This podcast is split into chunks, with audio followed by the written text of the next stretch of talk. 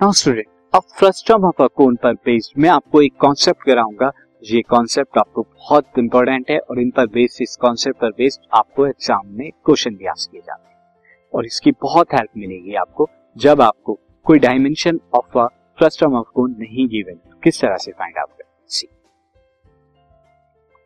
Now student triangle similarity in frustum मैं इसका use करूँगा किस तरह से? सी।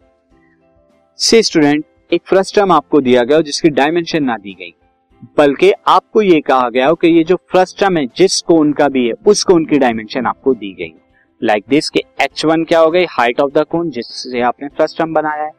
R is the radius of the cone जिससे आपने बनाया and L one is the slant I मैंने स्लाइड स्ट्रेट कर दी, जो कि ये क्या होनी चाहिए थी? बिल्कुल स्लाइड में टेढ़ी अब मैंने यहाँ पर क्या करा? इसे मिड से जो है ये कहीं मिड से नहीं, कहीं भी काट दिया स्टूडेंट काटने के बाद, अगर मैं ऊपर की बात करूँ तो ये एच टू मैंने यहाँ हाइट ले ली एंड यहाँ पर क्या हो जाएगी? L2 इसकी स्लांट हाइट ले ली एंड यहाँ पर स्टूडेंट में क्या ले लेता हूँ? This is R2 is the radius of यहाँ से जाने का अब आप स्टूडेंट यहाँ पर ध्यान से देखें तो यहाँ पर मैंने कुछ पॉइंट्स लिखे हैं। ए सी यहाँ पर कितना हो गया?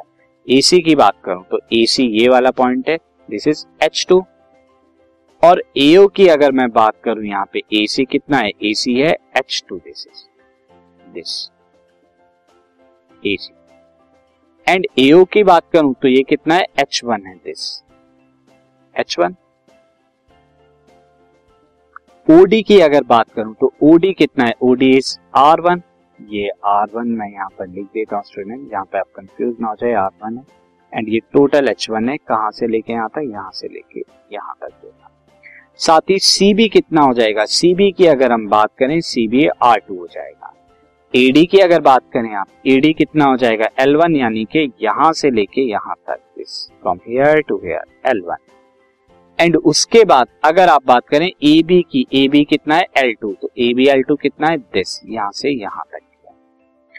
अब आप देखिए triangle ABC and triangle AOD अगर आप यहाँ पे ट्रेंगल एबीसी और ट्रेंगल एओडी देखे, मैं रेस करके आपको बता देता हूँ कौन से दो ट्रेंगल की बात कर रहा हूँ।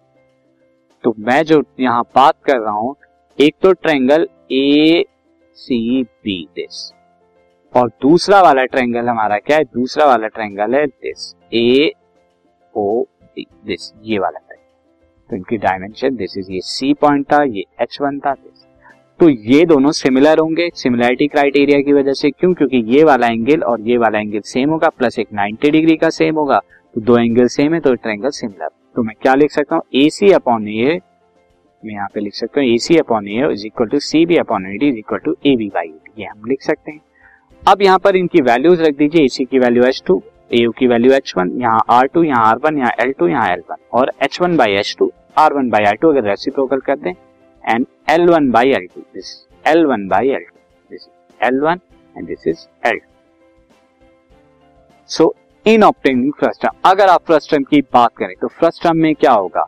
आर वन तो यहाँ पे, अब इसकी डायमेंशन की बात करें फ्रस्टम R2 इसका क्या होगा? टॉप का एंड वन रेडियर इसकी हाइट अगर मैं एच ले लूँ तो एच क्या होगा? H one minus H two यानी टोटल में से ऊपर वाले पार्ट इसकी स्लांट हाइट L लिखूं तो वो क्या होगी? एल वन माइनस एल और both radii R1 and R2 तो जब आपको डायमेंशन ऑफ़ द कोन दे रखी हो, यानी जिस कोन का फ्रस्टम बनाया गया, और यहाँ पर फ्रस्टम की डायमेंशन नहीं दे रखी हो तो आप सिमिलैरिटी वाला कॉन्सेप्ट लगा के डायमेंशन निकाल स्टूडेंट ये कॉन्सेप्ट था। अब मैं आप इस कॉन्सेप्ट पर बेस्ड और कुछ और बेस्ड टर्म ऑफ़ कोन पर हम क्वेश्चन करेंगे अपनी last exercise of the chapter सीधा exercise